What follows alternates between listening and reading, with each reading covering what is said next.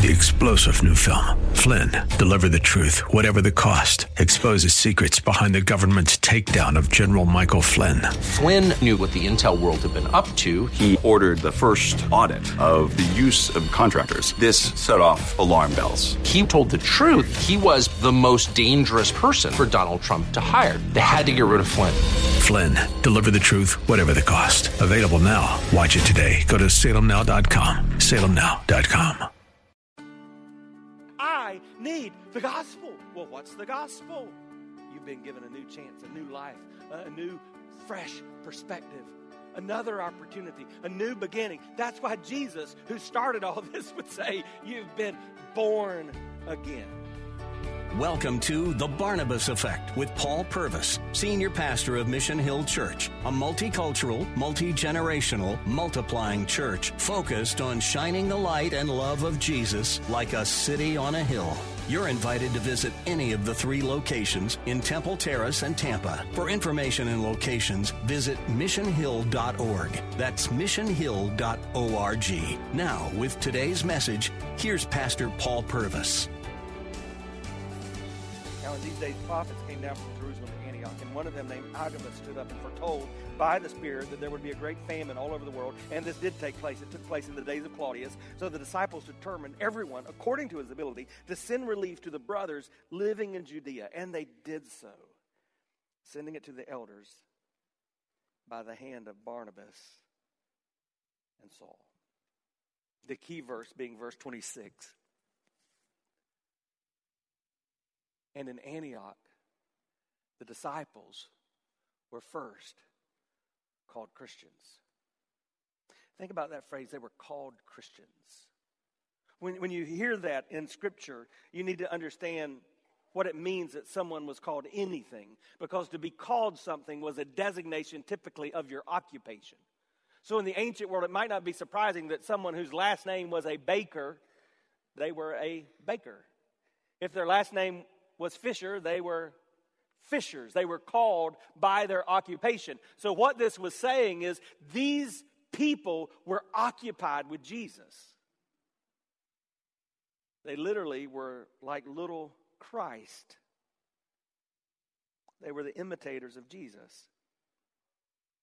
It wasn't an internal description. It wasn't that the church met and said, what, sh- what should we call ourselves? Let's come up with a name. What's this club? No, it wasn't internal. It was an external designation, and frankly, it was derogatory. They were looked like, looked at in a negative way, like the criminal on the cross, Jesus. You might be surprised to know it's not the most common designation of who we are in Scripture. In fact, there are more common descriptions. The term believer is used eighty times in the New Testament. The term saint, I'm not going to ask you if you think of yourself as a saint. The term saint is used sixty times in the New Testament. The term disciple is used thirty times. The term Christian is given to us three times in the Bible. What are the other two times? I think it's interesting. One is right here where they were identified by the marks that made them like Christ. The second is when Paul is at Caesarea by the sea. You can still visit, and we did last summer, and we will this winter. You can visit in Caesarea by the sea, uh, the very place where Paul st- stood, and, and he argued for the faith. And it says in verse twenty-eight, and Agrippa said to Paul, in a short time, would you persuade me to be a Christian? So the second time we see about the term Christian, it's a reminder that we are to be what Peter calls always able to defend our faith. We should be able to persuade others as a result of what we've experienced. The third time we see what it means to be a Christian is First Peter four sixteen. Yet if anyone suffers as a Christian, let him not be ashamed, but let him glorify God in that name. Isn't it interesting that one of the three times that you see the term Christian in the Bible, it doesn't say anything about your health or your wealth. It talks about your suffering. That when you look like Jesus, when you are occupied with Jesus, when you're identified by the one named Jesus, you identify with him in your sufferings. Here, it's just about the difference. They were distinct. They were set apart.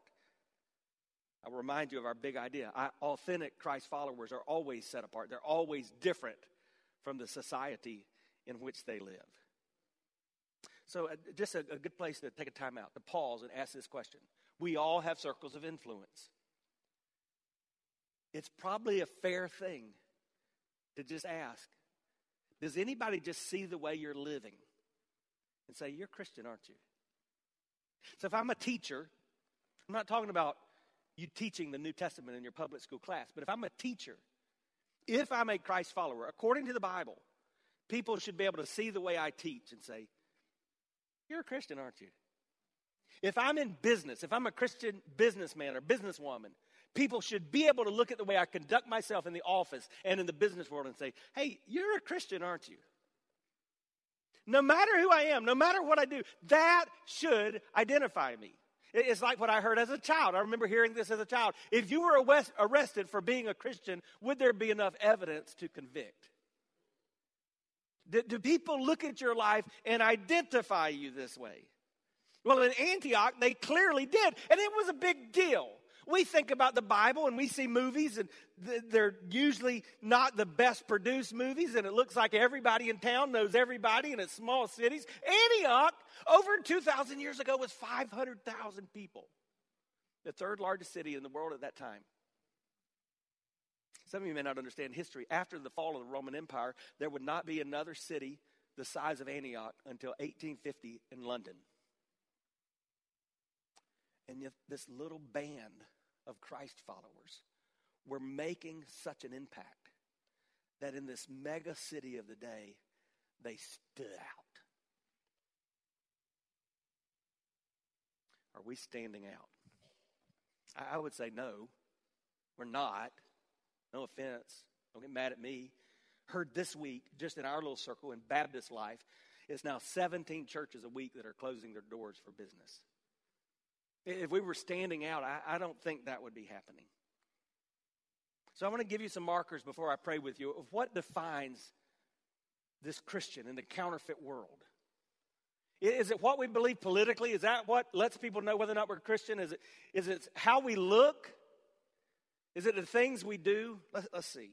First thing is this. When Christianity is clear, the gospel is preached. Make no mistake. You can't be Christian and leave out the gospel. Now, that's true in a church.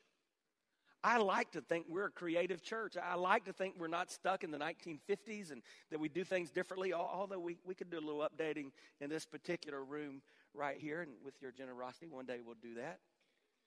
But but here's the truth. We try to stick to the truth of God's word and the gospel. If you were to attend a church and the gospel is not present in some way, you need to ask yourself, well, is this really a Christian church, or is this just a talk show? Or, or is it just a motivational speech? Or is it just a business session? So that's true in the church, but it's true in our individual lives. Every day in my life, if I'm a Christian, I preach the gospel to myself because I recognize I need the gospel. Well, what's the gospel? The good news is we don't have to be confused about that. It's described in First Corinthians chapter fifteen. Paul, the apostle, says to the church at Corinth, I remind you, brothers, of the gospel. So here it is. Let's perk up. I remind you of the gospel. I preached it to you. You received it. You stand in it. And you're being saved by it. So the gospel, one thing we see is it's going to be the source of this biblical term, salvation. Why do I need salvation? I need salvation because I'm not saved. I'm not saved because according to the Bible, not my word, Scripture's teaching, according to the Bible, I'm separated with God because of my sin.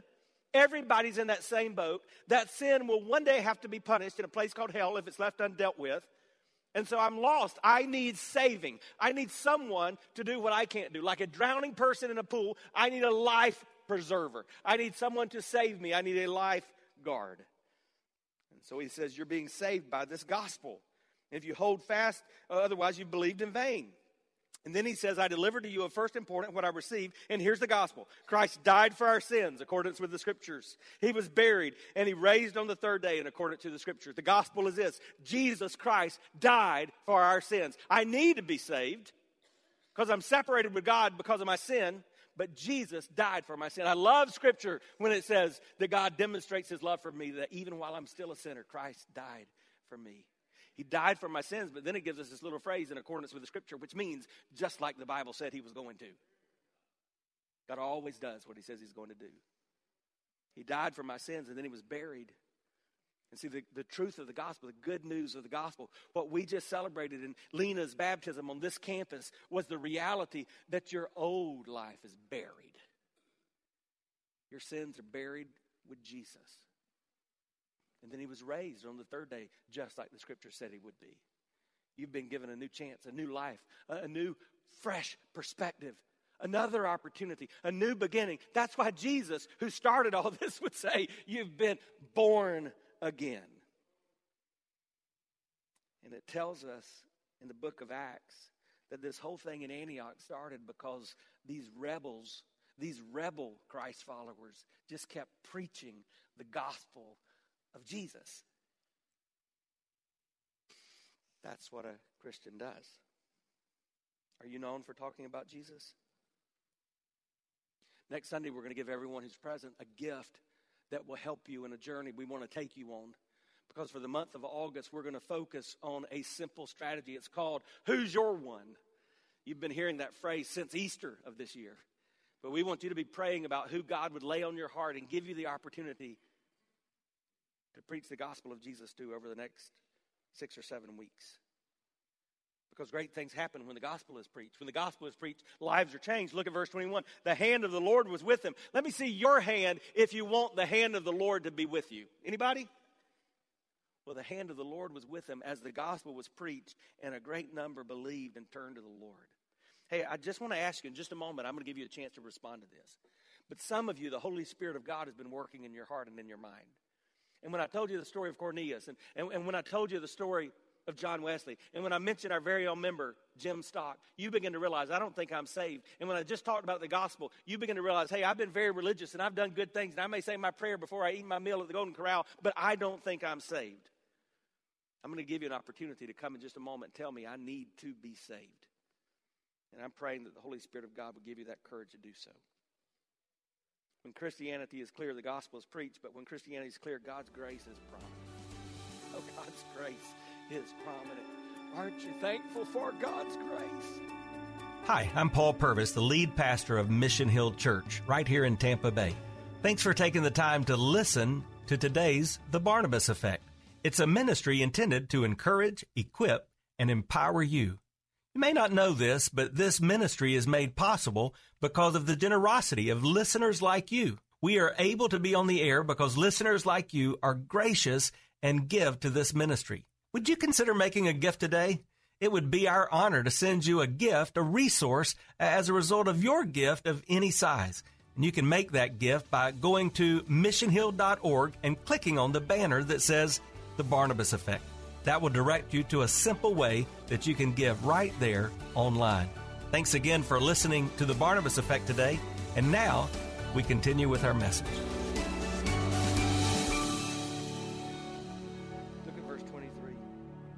When he came, he saw the grace of God. Oh, don't miss this, Christ follower. The single most important identifying characteristic of everyone who bears the name of Christ is that characteristic of grace. If you are not known as a person of grace, you're not doing this thing right. Because but for God's grace, all of us would be in a mess, right? Grace has always been the theme. Occasionally I hear people make the mistake of saying, well, in, in the Old Testament was the law, in the New Testament is grace. No, no, no, no, no. In the book of Genesis, Genesis chapter six and verse eight, it says, but Noah found grace in the eyes of the Lord. And then at the end of the book, so Genesis is the beginning. Let's go to the end. The last verse of the Bible, Revelation twenty-two, twenty-one, the grace of the Lord Jesus be with you all. I love the song we sometimes sing, your grace still amazes me. Your love is still a mystery. Every day I fall on my knees because your grace still amazes me. Amazing grace, how sweet the sound that saved a wretch like me. I once was lost, but now I'm found. I was blind, but now I'm see. I'm so thankful for God's grace.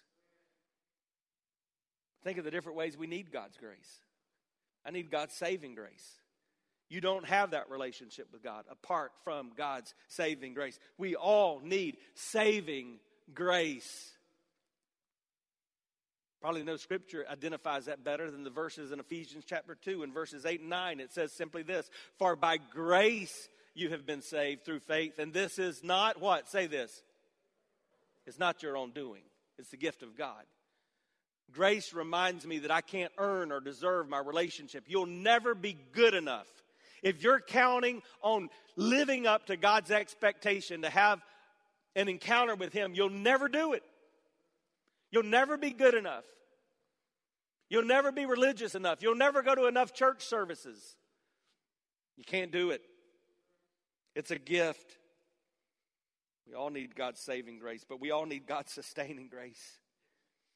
Once we begin that relationship with Him, we begin to understand, oh, I can't do it without Him. I mentioned this last week, but I think every time I talk to a Christ follower in the through the filter of death of someone they love, they almost say the exact same thing to me. Pastor, I can't understand how anybody goes through this without Jesus. Because you just recognize how much you need His grace. Paul says in Second Corinthians twelve, he said to me, my grace is sufficient for you because my power is made perfect in your weakness. We need God's sustaining grace. Some of you have heard me tell my story of a time in my life where I felt discouraged and depressed, and because of my own sin, because of my own choices, found myself just in need of, of God's grace and the grace of the people around me. And it was a Sunday morning, and I had not gone to church. Didn't feel like going to church. I was the only one awake in our family, and I sat down in a, another person's house, and I was watching the T V and flipping through the channels, and I felt led to stop on uh, the Billy Graham crusade. And it wasn't even to his preaching yet, and it's just a reminder that sometimes God does what He wants to do before the preacher even stands up. And, and so it wasn't to the preacher, and George Beverly Shea was singing that old song, it is no secret what God can do, what He's done for other. He'll do for you. With arms wide open, He'll pardon you. It is no secret what God can do. And I begin to just thank God for His sustaining grace and experience that in my life. And then we all need relational grace, don't we? Raise your hand if you're thankful that other people have shown you grace at different seasons in your life. You better be raising your hand. Now raise your hand if you've needed to show somebody else grace at a different season in your life. Yeah, we all have. Colossians four six says, let your speech always be gracious. I love Ephesians chapter four, verse thirty-two. Be kind to one another, tenderhearted, forgiving one another, even as God in Christ forgave you. When I understand the grace He gives me, it makes me want to be gracious toward others. I want to have a short memory of offense. Years ago, I heard that phrase, and I began to pray it. And I believe God's answered me. Unfortunately, he, he, he answered more than that. I think He's just given me a short memory. But... But maybe you just need to pray, God, give me a short memory of offense. Help me not to hold on to things, even when people do hurt or even when I, I, I have been wronged. Some people are E G R. That means extra grace required. You know anybody like that? Well, give them the extra grace. Well, Christianity is clear. There's going to be that grace. But let me give you a third thing. When Christianity is clear, growth is pursued. Growth is pursued. See, a lot of us in here would say we're Christians. We've identified ourselves as that. If that's the case, according to Scripture, you should be able to look back and say, I was here, but now I'm here. If that's not the case, you've got a problem. Either you're not a Christian or you're not doing it right.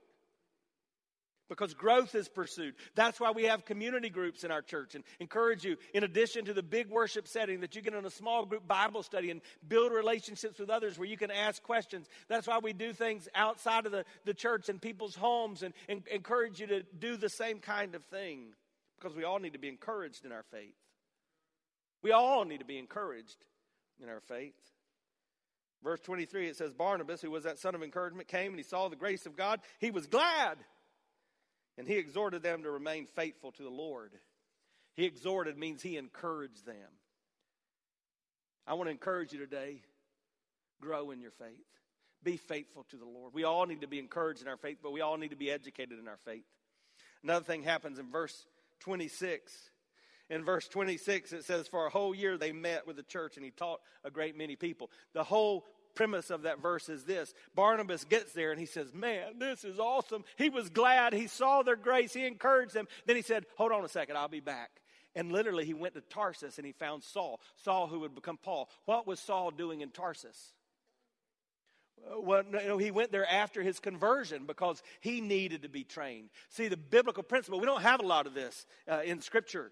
We don't know. There's differences among theologians. Whether it, it had been a couple of years since Paul's conversion on the Damascus Road, some think it had been as many as thirteen years where he was growing up in the faith. He was being educated. Now Barnabas goes to get him, brings him back, and they began to teach the church followers, the Christ followers. We all need to be educated. Peter put it this way, like newborn babies, crave pure spiritual milk so that by it you may grow up in your salvation. Do a quick evaluation. How's your growth? And by the way, when individuals are growing, the church grows. That, that's the pattern. Please hear this.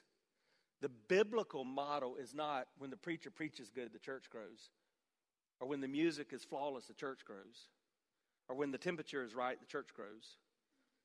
Or when the nursery doesn't smell like baby stuff, the church grows. The biblical principle is that when individual Christ followers are growing, the church grows. The last thing. When Christianity is clear, generosity is practiced. Now, this is interesting to me. Because I'm a preacher's kid, so all my life I've heard my people complain. I've heard people complain about preachers talking about giving in church. It, it doesn't matter that Jesus talked about giving more than any single other subject. And it doesn't matter that at the very first time in the Bible we hear the term Christian, immediately after that, they're identified as generous. So what happened?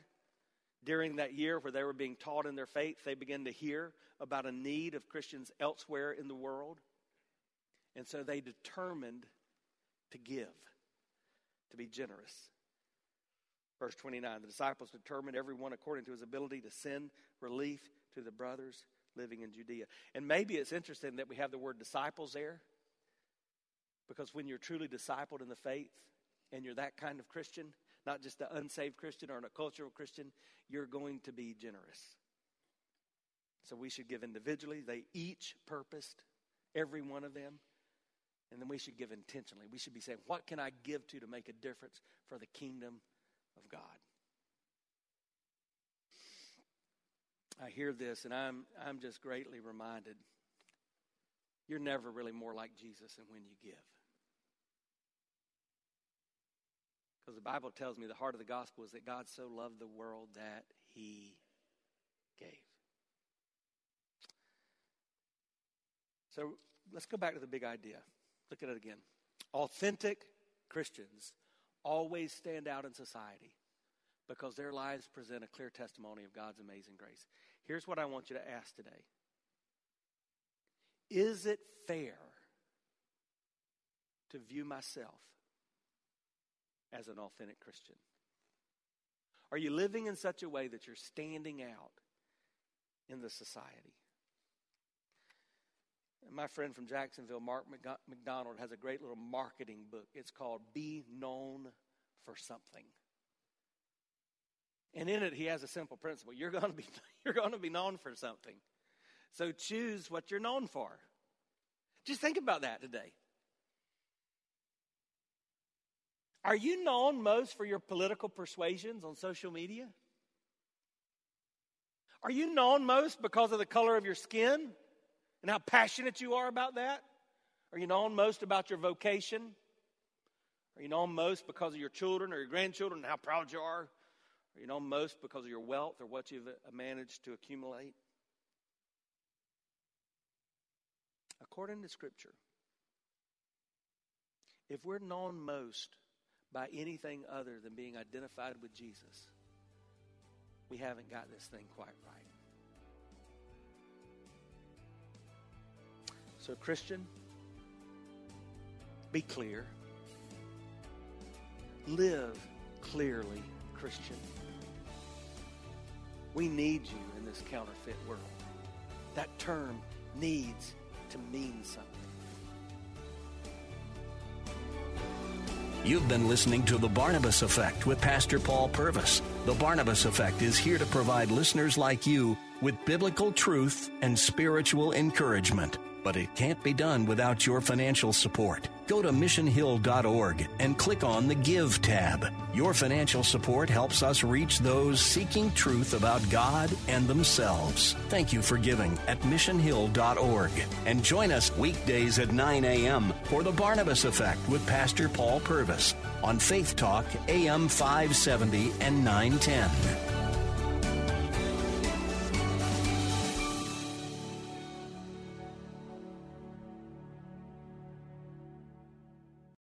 Three-star general Michael J. Flynn, head of the Pentagon Intelligence Agency, knew all the government's dirty secrets. He was one of the most respected generals in the military. Flynn knew what the intel world had been up to. He understood its funding. He ordered the first audit of the use of contractors. This set off alarm bells. The explosive new documentary, Flynn, Deliver the Truth, Whatever the Cost, and covers the facts behind this scandal. Flynn told the truth. He was the most dangerous person for Donald Trump to hire. I find out the worst enemy that I'm going to face in my life is right here in America. They took my assessment and they wanted me to change it. And I was like, I'm not changing it. They had to get rid of Flynn. With in-depth interviews, archival footage, and never-before-seen personal records of the man behind the headlines. I just felt like I was drowning. Flynn, Deliver the Truth, Whatever the Cost. Available now. Watch it today. Go to salem now dot com. salem now dot com.